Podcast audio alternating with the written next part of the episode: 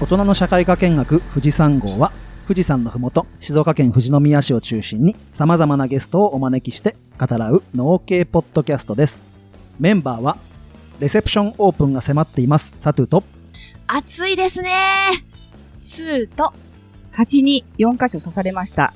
の、あこと、マジかコーヒー教室やります。大ちゃんの。 4人でお送りしますよろしくお願いします。暑いですねスーさん暑いですね。もうたまんないんです よ。もうそれしかないと思って。でもスーさん正直さお仕事上は冷房効いてるでしょそうですね。はい。その分はいい。いよね日中は、はうい。ん平日日中は、あの、難を逃れている形なんですけれども、 土日やはり出かけたいという気持ちがあるのでう、ん外にまあ出ますよね。うんまあそうするともう、やば今日いなんねかももう大変でしたよね、今日。まあ、子供らはうん元気じゃんねあこさんな暑くてもうん元気元気、プール行ったよ、今日も。ああーあ、いいですね。それについてく大人がやばいんだようん。私行かないけ ど。パパが4人連れて行きましおた。ー素晴らしい、もう。僕も昨日ね、親戚のあるお宅子供2名、で、あるお宅子供3名、うん、うち1名の子供らを相手に、プールやったんだけど、もうダメだね。昼過ぎたら俺もう、バタッ。うんなりますよね。や大人のば方がい。ね、うおん。疲れ様です。暑いし。え、スーさん寝てるときはエアコンついてるつけて寝ちゃってる場合が多いんですね。でもやっぱり朝起きるとうん冷えてます。そう体。が冷えてるつ状け態。た方がいいよね。うちね、うん大ちゃんのとこはいらないでしょだって。あ、そう。ああ、いえ、い。あエアコンあるあ、一応あ ります。あのね、去年つけててもらったんですよい。や、あの、リスナーさんに補足説明ですけ ど、大ちゃんが住んでる標高900メートルのあたりは、お盆にしかこたつをしまわないと言われているでもうち逆に霧が多いから、うん開けっぱなしにしておくとすごい湿気なんですよ。加湿効果が高いわそけうそうそう。だから、やるとしたらもういつも、うんあの、除湿除湿はいはいはい除湿機能つけてエアコン使ってるって感じですなねる。ほど。そうかうちね扇風機なのあ、夜ですかえエアコンなしの扇風機そう大ちゃんが言う通りねうちもね除湿にしか使わないエアコンはへー首振りの扇風機を夜中つけていくってそうことですか暑そくう寝れる寝れるでもね起きちゃう昨日あたりは暑くてでしょ暑くてそうだよねああ、そうですよね。うちはちょっと温度高めもううん28度うんうんぐらい、うんちょっとね、汗かくぐらいなうん感じで、一応もう一晩中、子供らもつけっぱなしにしなって言ってうあ、ん。そそううちだから電気代節約とかじゃなくて、うんもうそういうもんだってずっと生きてきてうんうんうん。そそれで寝れるんだったらもう十分ですようね。まあねね途中起きちゃってたけど ねう。起きてぽ起きてポッドキャスト編集して たけど偉い。すごいさなすが。蜂に刺されたってあこさん言ってたけどいつ刺されたのおととい、何蜂、それが全然知らないはずでね、黒い蜂だったのね。うんで、草刈りをしていて、ブン、ブンあ、ーブンと振ってたら、ーチクっていきなりう、ん、いたって言って、パッて見たらもう足の周りにブンブン黒い虫が飛んでて、で、とりあえず怖いから、もう草刈り機も置いて全部逃げ、逃げ出したんだけど、うんもうね、向こうが攻撃モードに入っちゃって、はいはいもはうい。ね、追いかけてくるの、そうそずうそうそうーっと、怖すごい怖くて、で、戻ろうと思って、草刈り機のとこにいるとまだいて、うん。もう近づくとまた襲ってくるの。もう怖いから今日帰るって言って。 もうやめてすぐ退散した。ここら辺は飼ってる人がいらっしゃいますんで、詳しく。ね、なんかね、ほんと地面につくあー巣を作る地鉢自だ鉢。か土鉢だから。丸花鉢だ。わかんない名前がわかんない地面の中に穴掘るんだけど。そう、黒い、黒、真っ黒のうん鉢そうで。そうそう。丸花だ、丸花。そ、そうう。意外と大きいんだよ、でも。そう。刺されたあれね、ビ刺してるんじゃなくてね、噛んでる。え、そうなのそう。 ?4 箇所やられた顎で。。針じゃなくて、顎っていうか、歯歯で、うん口の方でってことで。へえ。すごい痛くて。刺されたでもね。後どうしたんですか大して腫れないさ。多分 ね、丸花は確か歯、針ないんじゃないかな。ちょっと調べるけど。で、噛んでるはず。そう。あ、じゃあ毒は、ない。ない痛いのすごく。うんそう腫れるよねすごく痛くて。でうんうち旦那さんがそれ知ってて、うんなんか土土の中に、うん。あの、住んでるだよ。なんか、うん巣を、巣を作るとかって言って、でもすごい痛いんだけどっていう話をしたら、うんあ、大丈夫、ど毒はそんなにないから、うんね ただすごい痛いみたいな。さすがですね。そ多分丸花だな。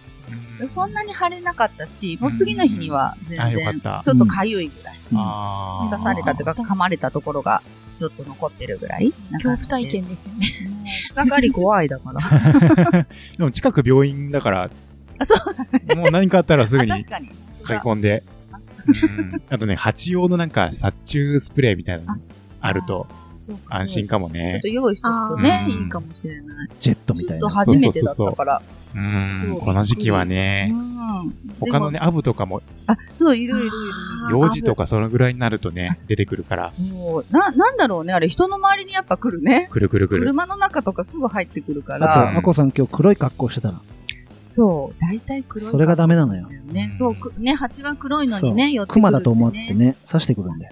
そうそう熊だからでもでかいからね 熊っぽいし ねまあ大体、蜂からしたらみんな熊だわ。そうだね黒キャ。だから僕らも刺されるときね、髪の毛刺される。耳とか。うんあ、耳そう、に耳が2箇所、あそ足うそうそうが1箇所、手が1箇所。あー黒いとこに攻撃してくるから。髪の毛の中にまでそうそう。ずーっと潜んでて、そうなんよ。で知らなくて、で帰ってきて、うんこう髪をほどいて、うん。そしたらブーンって聞こえるさ、え怖いど こにいるのどこにいるのって髪の毛の中で、ね、アルバイトの子に、取って取って取ってって言うけど、やだよね、や取るだ やの。だやだあれすごい音するからね、丸花は。そう、なかなかった。まあ大ちゃんとこは西洋ミツバチか。そうです。だから大丈夫か、そんなね。うん、でもね、気が立ってると、うんは刺してきますねう。ん。やそうなんだ。うんっぱ、あの、繁殖期とか、その時期によってもそうそう。あるよね。ううんん。ね気をつけて、草刈りやろうかなと思いました。うんで、大ちゃんコーヒー大ちゃんの近況は。そうですね。えーっと、8月の25日の木曜日に、ちょっと平日の、ちょっとお昼過ぎなんですけど、うん。前々からやりたいなと思ってたんですが、うん。あの、僕の友達のカズミンという方が、はいはいはいはい一。緒にちょっとやりたいみたいなこと言ってくれたんで、うん。じゃあやってみようっていうことで、うんえーっと、募集かけたら今4人何やるんだっけコーヒー教室入れ方ですね。ね。ドリップの仕方みたいなほうほうほうほのを、ちょっと H の村、まあ、貸し切って、う。うん。一箇所、あの、やってみようかなと思って、いいじゃ企ん画し。ております。やりたいって言ってたもんね、ずっとね。なんかそのコそーうヒーそうそ関うそう係の。うん、まあ、そのね、僕の教室だけじゃなくても、他の方が、H の村、ちょっと一箇所貸し、出して、うんなんか、講座とかワークショップみたいうんうなんのも今後ちょっとやっていきたいんで、うん。うん。まあ、こういうこと、イベントやってますよ、みたいなアピールにもなるかなっていうことでうん。企画してみました。いいよね。うちのブドウ棚の下でやってくれてもいいけどな。ロケーション的に最高ですね。ううん大ちゃんともそんな話してんだよね。そうそうそなんかちょっとしたことをうちのブドウ園の下で、う。うん。ヨガやってもらったりできたらななんて思うからさ。うわそうすごい暑くないあの季ね節、を選びまブした。ドウ棚の下は涼しいのよ。え夏でなんもで夏でも。全部、覆いかぶさっちゃうから。緑あの影影ににななるる。そそうへー風がないと困るけどね。グリーンカーテンみたいな感じでうんね。えー、そうなんだ。雑草の生育も抑えちゃうぐらい生い茂るもんで。そ涼しい。う。へーましてちょっと水まいた後とかだともっと涼しい。うんうんうんですね。もちろんね、あの、一番暑い3時とかにはやんない よ。朝の涼しい時間か、夕方の涼しい時間にはするけど、そう。今4人集まってる4人。何人ぐらいでやるのえっとね、、上限8人でやろうと思あっあ、てじゃまあす。十分だね、う今のんと今こ半ね。分集まって。だってもうあと、あとあと1ヶ月なんだもんね。はい。ちなみに次の日僕の誕生日だから。あら、ありがとうございま す。まだ、あら。あ、そうか、もう配信の時にはなってるか。えあー、なっいてくるなついくつになるんですか38です。おー。散歩。そうなんですよ。で、僕は、うん大ちゃんと同じようにですね、はいまあイベントというか、やっと武道園のオープンのための従業員の練習と僕の動かし方の練習のためにレセプションオープンってことで開催するんですよ。10組限定で、食事イベントに来てくださった方とか、うんあの僕のつながりの中で声をかけて、実はあの、スーさんに声をかけてしまいまして。私声かかってないよ。そうなんですよ。 この前だからここで打ち合わせ、恐れあ入ります。ここでとか言っちゃったけど、打ち合わせをした時に話をして、で、今日はアッコさんにもお話をして、まあ、大ちゃんはちょっとね、あの、土日土日なんで、あー厳しいっちゅうことでそうそう、まあ、10組限定なんで、あの、融通の利く方声かけて、もし台風もね、今6号発生したりとかしてね、あー5、6と立て続けになってるもんで、そうかそうかごめんなさい、できませんって言っても、うんごめんなさい、できる方う、ん声かけて、あ、屋根はない。い部分的に房があるところだけかかってるんだけど、さすがに横殴りとか土砂降りの中ね、 切ってもらうのもあれだし、レジがねあ、測りが電子なんであ、そ昨日、それこそ昨日、う。うん。あの、佐藤さんとかのうんうん方が、ああ、はいはいはい来はてい。くださって、うん。そう、そんな話をして、そうそうそうなんかすごい、すごいのを購入したらしいという。 6万するやつを ね、おーおー。測りが6万すんだよ。ねえすごいね。まあ値段をインプットしなきゃいけないからさ。1番って押せば社員が何キロ、うんななるほどキロいくらなるほどうんうん二番と量り売りみたいな。そういうことはい。そういうこと。で、ぶどう乗せれば金額まで出してくれる。あの、お肉屋さんにあるようなあ、。そうそうそうそうそうそうそうそうそれじゃあ、ぶどうの時期うんはいつからいつうんえっとね、まあ、ぶっちゃけた話、房の大きさとか、うん気温とか、うん今年ね、全体的に静岡遅れてるんだけど、まうんあ、梅雨明けが早かったので、っていうのもあるんだけどまあ、そんな感じで、まあ、房の大きさにもよるし、木の成熟度にもよるしうんだ毎年伺っていかなきゃいけない、うんまあ、これぐらいの時期っていうのは、8月下旬から9月の2週目ぐらいまでとかっていうのはあるんだけど、まあ、あくまでも、こう、木の様子見ながら。うんそしたら、じゃあ、10月は使ってないか10な。月はないね。マジっすか。借りよっかな。畑をちょっと、うん、ちょっとそのレジ を。レジをか。いいよ、いいよ。2台ある、2台あおる。米の量り売りで。借り売りっていうかね、あの、お米狩りをやりたくて。ああ、そういうことそれね。でちょっとあ、でも6キロまでしか無理。あー、でも、どうだろうね。うんいけるんじゃないまあ、いけなくはないと思う。 はい。その時にはぜひ。ちゅうことで、実は、あのー今から行くうん、バーがあるんですけど、そこはあの、僕絶対シャインマスカットできたら、使ってほしいなーってずっと思ってたバーで、バーでシャインマスカットなんですかマスカットを潰してうん。カクテルにするそうなんですよ。贅沢。 で、前からね、シャインマスカットって黒板に書いてあったりして、うんうんうん。あ社員使ってるんだって思ってて、うん。で、あの、オーナーにですね、声かけたら、いや、ぜひぜひなんて言ってくれて、うんむちゃくちゃ嬉しくてですね、今度、あの、出来上がったものを試作で持ってこようと思ってるんですけど。わあすごい。富士宮のバーで、そう富士宮さんのシャインマスカットを使ったお酒が飲めるんですね。だけど、今日はバーの話をしていただくんじゃなくてですね、あれ大ちゃんずっとさ、富士山号、富士山号って言いながらさ、そうそうそう。語ってこなかったものがあるよね。はい。富士山について今日話をしようかなと思 っなるほど。て。そう、富士山号、富士山号言いながら、う富士山について話したのって覚えてる限りだと、富士山に一番近い酒蔵のとこで、富富士山に近い話だよ。よねとか、あと、ふもとっぱらの話で富士山の金を掘ってたとか、そういう話ぐあらーいで。なるほどね。まあ、全然富士山の日とかでそうそうそうやそうったそぐう。らいですもんね。富士山について深く自然のこととか、うんうんううん。ん、そういう話してなくて、今日のルーツフルーツというバーのオーナーはですね、んネイチャーガイドということで、まあ、お多い、まあ、本人からお話聞きますけど、多い人数のガイドじゃないよね、すーさんね。そうなんです。少人数向けうのん。エコ、ん SDGs にもつながるようなツアーをやられている方なんです。おーネイチャーのね。ネイチャーですね。スーさんは実はその経験者で、はい。今回、昨年ですかね。うんうんうん。昨年の夏夏冬夏はい、夏ぐらいに。はい。今回、あの、僕も岩崎さん、オーナーの岩崎さんを呼びたいと思ってたんだけど、うんそしたらスーさんがもうがっついてきて、私も話聞きたいってなってくれいてや、。もう本当にうん。熱望。こんなに早く実現するなんて本当に嬉しいです。スーさんは何を聞きたいですか、今日。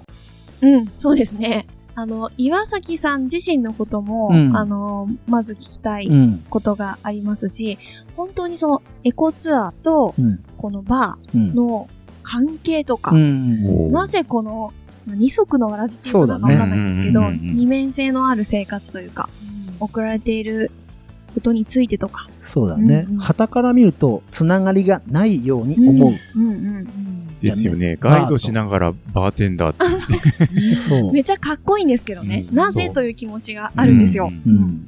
そこら辺も伺いたいよね。うん。ぜひぜひ。あこさんはさ、お店自体も初めてだし、はい。岩崎さん自体も初めてお会いするし、はいネイチャーガイドっていうもの自体もうん。知らなかった。そそんな横文字聞いたことない。あこさんこの前富士登山については話してくれてたじゃん。はいはいはい。 あこさんの富士山に関する知識って知識うん。知識を、いや、もう目の前にね、生まれた時からあるものいなや、の散で。々インスタで富士山上げてるじゃないです か。あげてるあげてる。あれね、みんな好きなんだよね、日本人。やっぱね、富士山無ね。理なんだしてくれ、なんかいいの、いいねついてくれるからね。ねそうそうそう、投稿するとね、もううん富士山あげただけなのにね、ねいいねがいっぱいついてそうね。 ネタがない時は富士山みたいみんな。なそれ使いがち。多分、あの、僕が思うに、富士山の自然とかっていう部分が、まあ、ネイチャーって言ってるだけあって、自然の部分が強いと思うんだけど、この前実はこのバーに来た時に、えっと、石の話もおしたし、し、うん。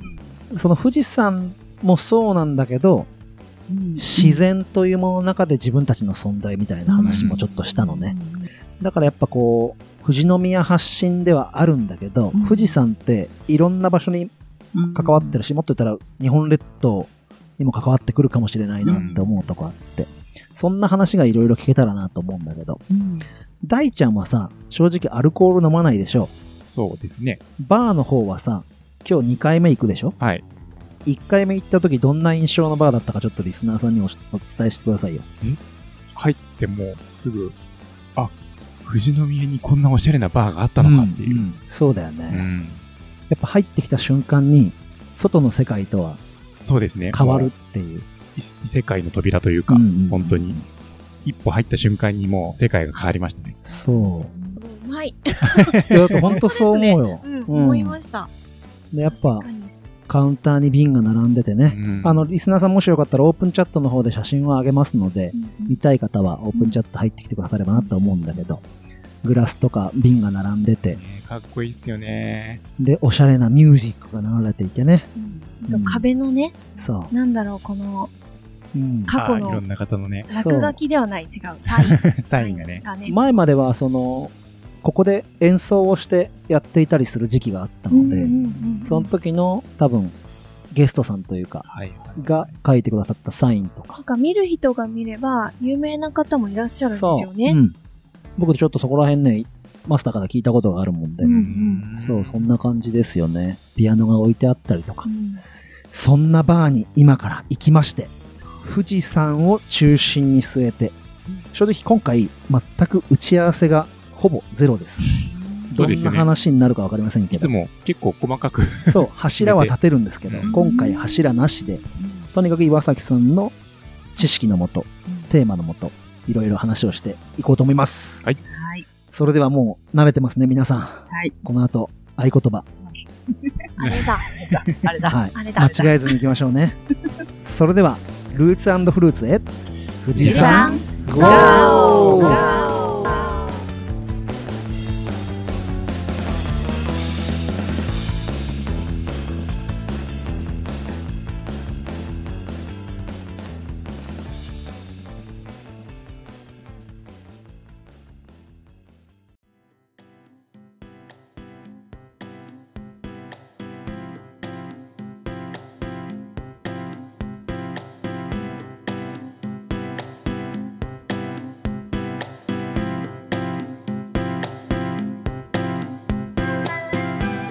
7月31日、ルーツフルーツというバーに来ております。ワクワクが止まりません。サトゥーとスーと、過去で、お送りします。よろしくお願いしよまろす。しくお願いします。お願いします。初ですね、僕と女性2人っていうパートナーが。あれね。ね。ハーレムか。照れるな。 ということで、まあ、あの、ガチャガチャしたのはほっといて。じゃあ、今日はルーツフルーツのマスター、岩崎さんとお話していきます。岩崎さんよろしくお願いします。パチパチお願いします。よろしくお願いしますお願いします。軽く自己紹介をお願いいたします。はい、えっと、富士宮市のえー西町というところを拠点にしてまして、えー先ほど少し紹介していただいたんですが、えールーツフルーツという小さなバーを経営しながら、えー昼間は実は富士山のガイド。うん富士山のガイドと言いましても、あの、まあ、登るっていうガイドではなくて、ほうほうほう。富士山周辺の自然を楽しんでもらうための、えーガイド。うん。ちょっと普通のガイドさんとは、毛色の違ったスタイル で、私のいろんな方々をご案内しているガイドです。楽しみ。もう今の話だけで掘りたいところがいっぱいあるっていう。で、まずですね、今日は、あの、リニューアルして初ですけども、インアルコールでイェイ。進めていきたいと思います。大ちゃん以外。聞こ大えますちゃんは飲まかないんでね。この音が聞こえますかそれでは皆さん、あの、リスナーさんもグラスをお持ちの方は一緒にどうぞ。じゃあよろしくお願いします。乾杯乾杯ああー、美味しー多分後半に行くにつれて僕が多分喋れなくなってくると思うんで、い。逆じゃない喋る。喋りすめっぎちちゃ喋るんじゃない逆に饒舌に。 ゃう。はい。じゃあ、まず岩崎さん。さっき、富士山登るんじゃなくてって言ってましたよね。登るのは一切やらないですか登りますよ。あのー登山期間中は、今年も5本ぐらいですけどね。はいはいはい。あの富士山に、その登山のガイドを実際にやります。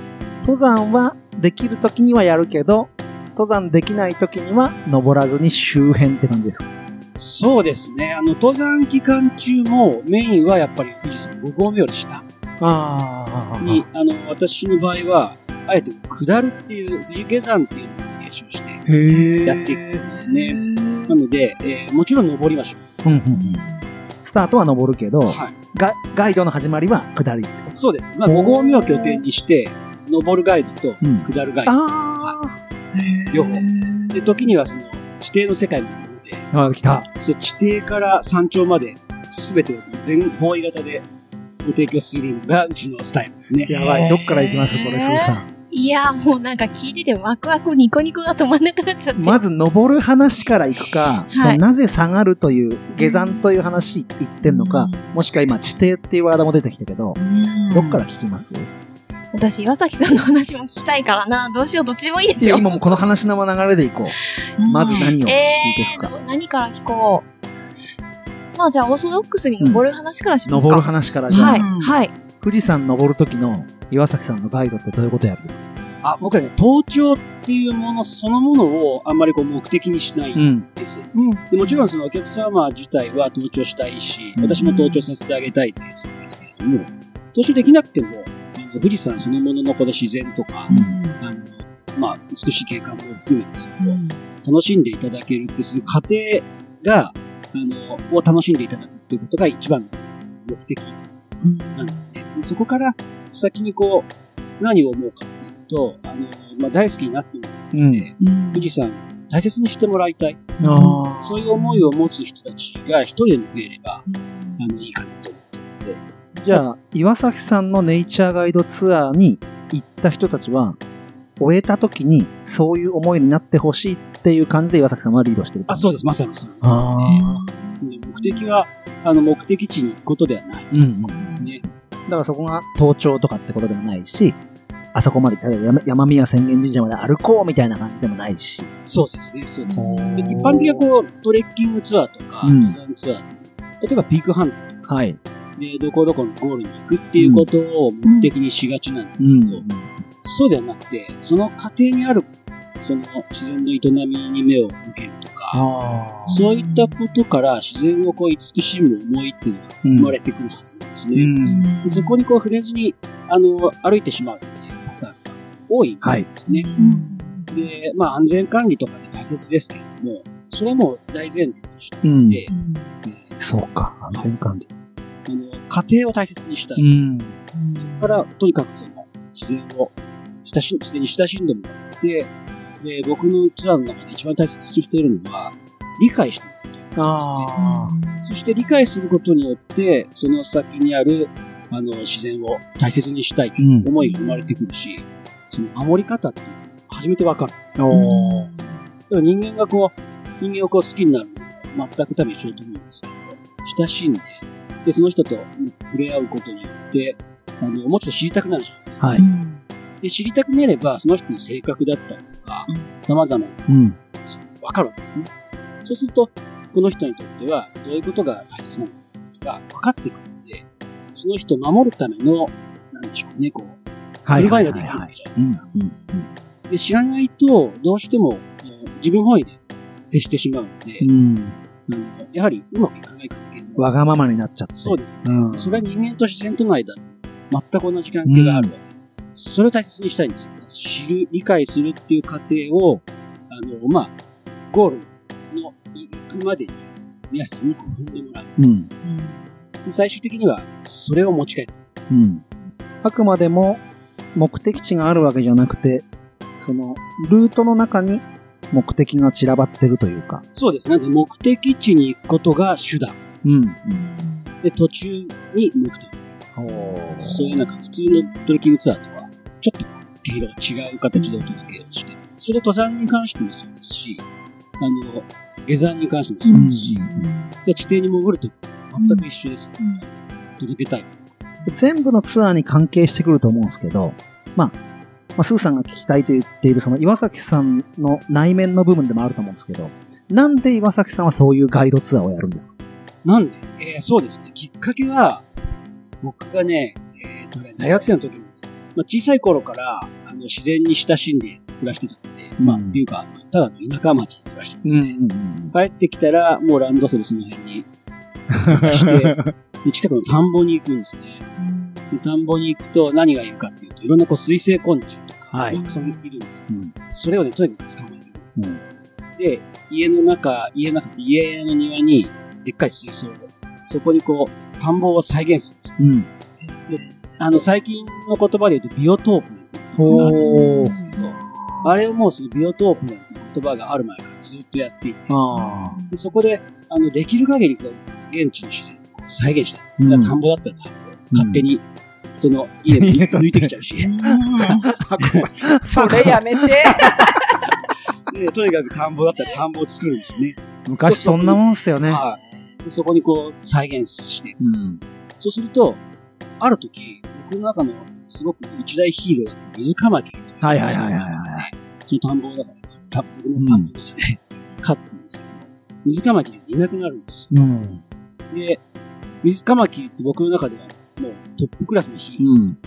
絶対誰かが盗んだと思ってんですよ。おー。で、悔しくて悔しくて。で、行ったんですけど、ある日、プールに入り、学校のプールに、うん。水かまきにポチョンと上から落っこってきたんですよはいはいはいはい。あで、その時初めて、もう小さい頃、水かまきりって空を飛ぶんだってことが分かったわけ です。で、それがやっぱ僕の中でものすごい発見で、おそらくあの田んぼ、僕の作った田んぼの中では、ー。はい。あの外に、外界にこう飛び出していった蓋してなかったんですもねう。蓋してなかったんです。はい田んぼにも蓋してないから。 確かに。リアル。確かに。で、そんなことでこう自然を知るきっかけがあって、うんどんどんどんどんやっぱ、のめり込んでるんですよね。で、夏になるとやっぱりクワガタ鳥とか、カブトムシ取りとか、そんなことをまあ、日々楽しんでたんですけど、自然大好きっ子だったんですまあね。自然っていうかね、生き物っていうものにものすごく興味。じゃあ、小学校とか生き物係だったってあ生き物係もそうですし、やっぱり。その、幼稚園の頃から、その、生き物博士とか、うんうんうん。虫博士みたいな、呼ばれて、もものすごい動物とか植物とか持ってってたでしょ。あ幼もう稚園とか家に家にも連れ込ん だし、学校や幼稚園にも行ってったし、わだから図鑑ばかり見てたんですうよ。ん。で大好きなクワガタの森があったんです。あの大学生の時彼女を、どういうわけか、クワガタの森に連れてきたわけだったん ですよ。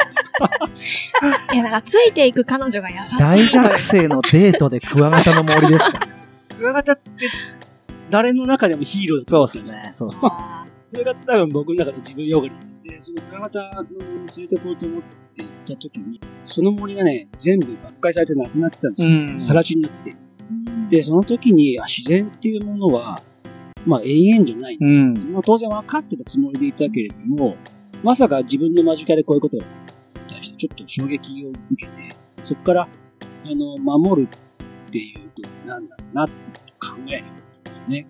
平成たぬき合戦ポンポコですね。うん。街になっちゃった。それが最初のきっかけです。そっからやっぱり伝えていくとか、守っていく人がいないといけないみたいな熱が出てたんです。まあでも、そこはね、まだふつふつとだったしあですね。っていうのは、かさっきの話じゃないけど、やっぱ守り方がわからないんですよね。う知らないから。ただ、なんとかしなきゃいけないと思って。で、まあ、大学生の卒業する頃ですね、もう就職が決まった後です。うん。たまたま立ち寄った本屋さんで、あの自然保護レンジャーになるにはっていう本を見つけたんですよで、それ、あ、何これと思って手に取った。そういうことは仕事としてやってる人たちが世の中にいるっていうことが、初めて知ったんですね。まあ、もうちょっとこう、勉強して、あの、初めから知っとけよって話なんですけど、まあ、大学生活なんでね、遊びに夢中になってしまう機会があるので、どうしてもそういうことに向かなくて、で、就職決まって、このまま普通に就職していいのかななんて思ってる時に出会ったんですよね。すごい出会いですね、その本そうですよね。でそこがその本即買いで、まあ、読みながら、うん。まあ、就職先で、まあ、悶々と仕事をしてたというか。おでもその仕事が楽しかったんですうよ。ん。実際はそのホテルに就職したんですけどはい。そこで、その飲食とか、その接客サービスって覚えて、もでそれが楽しくて、う、へえ。バーを始めたんですよ。ああ、結なん果か的、に。そこから来るわけか。すごい。へえ、そこの要接素が。客か。そうです。それが17年前。いや、もっと前です。もっと22の時ですからあ、ー今はもう48ですから、あー何年前だ ?26 年前。すごっそっからバーに来るわけですね。そうです。じゃあ、ネイチャーガイドの方が後。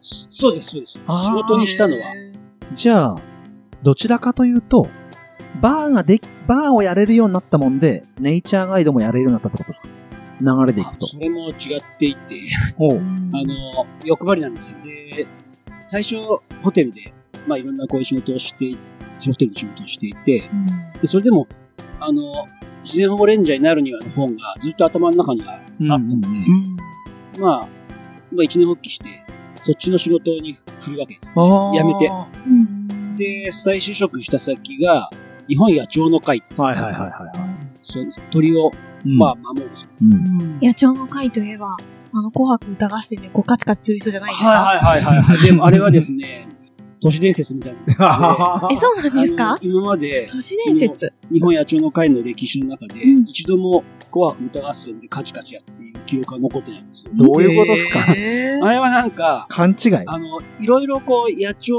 観察会とかをやってる組織がうんうん全国にあるんですようね。ん。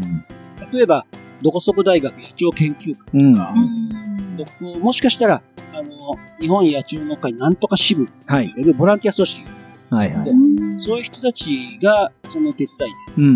でカチカチしに行ったのかもしれないですけど、メインの人たちもやってない行っっこてたこでととすないんね。ですよ。名前貸しみたいな感じですかいやいや、名前も貸した記憶はないです。 まあ僕そんな偉そうなこと言えないです けど。別組織であろうということがな発七覚不した思。議的な感じですね。そうですね他の他の6つは知らないですけ どね。バーの前に、そっちに、まあ、片足入れてるというか。そそうです。なんかななので、うんうんホテルで、で、もう、なんだろう、野鳥の会の仕事もやりたくなって、レジの仕事やりたくなって、やめて、うん。で、えーそこから、まあ、いろんな家庭の事情もあったりして、ん。富士山に越してくるんですうよ。ん。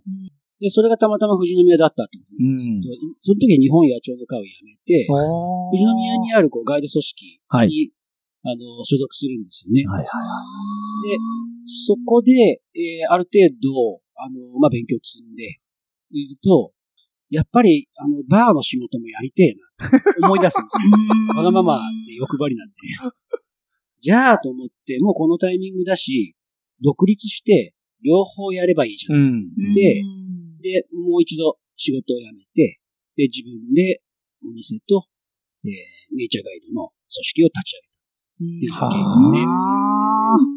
すごい。今短時間で話してもらっちゃったけど、いろんな要素があって、すごいね。なんかあれなんかあの、富士、富士山のふもとだからって言って富士宮に選んできたというわけではなくて、都合でっていうことなんですかそうなんですよ。運命ですそのね。富士すご山い。の周りにうん、ガイドの仕事がうんいっぱいあったうん。だけなんですよ。へーありますねあうんでなるほど当時まだそんななるほどにインターネットとかがうんフルをフル活用していろんなものを探すっていう文化がそこまで浸透していない時代だっそうですね。た。で、検索して一番上に出てきたのが、当時ね、僕確かに環境教育ってキーワードで、あの、教検育索したんですよ。うんうんそしたら、あの、富士宮にある会社が浮かんできたんですようね、ん上の方にで、ちょっと門叩いてみよううん。ったら、まあ、トントン拍子に採用してもらうことになって、それでまあ、富士宮にたまたま来たっていう。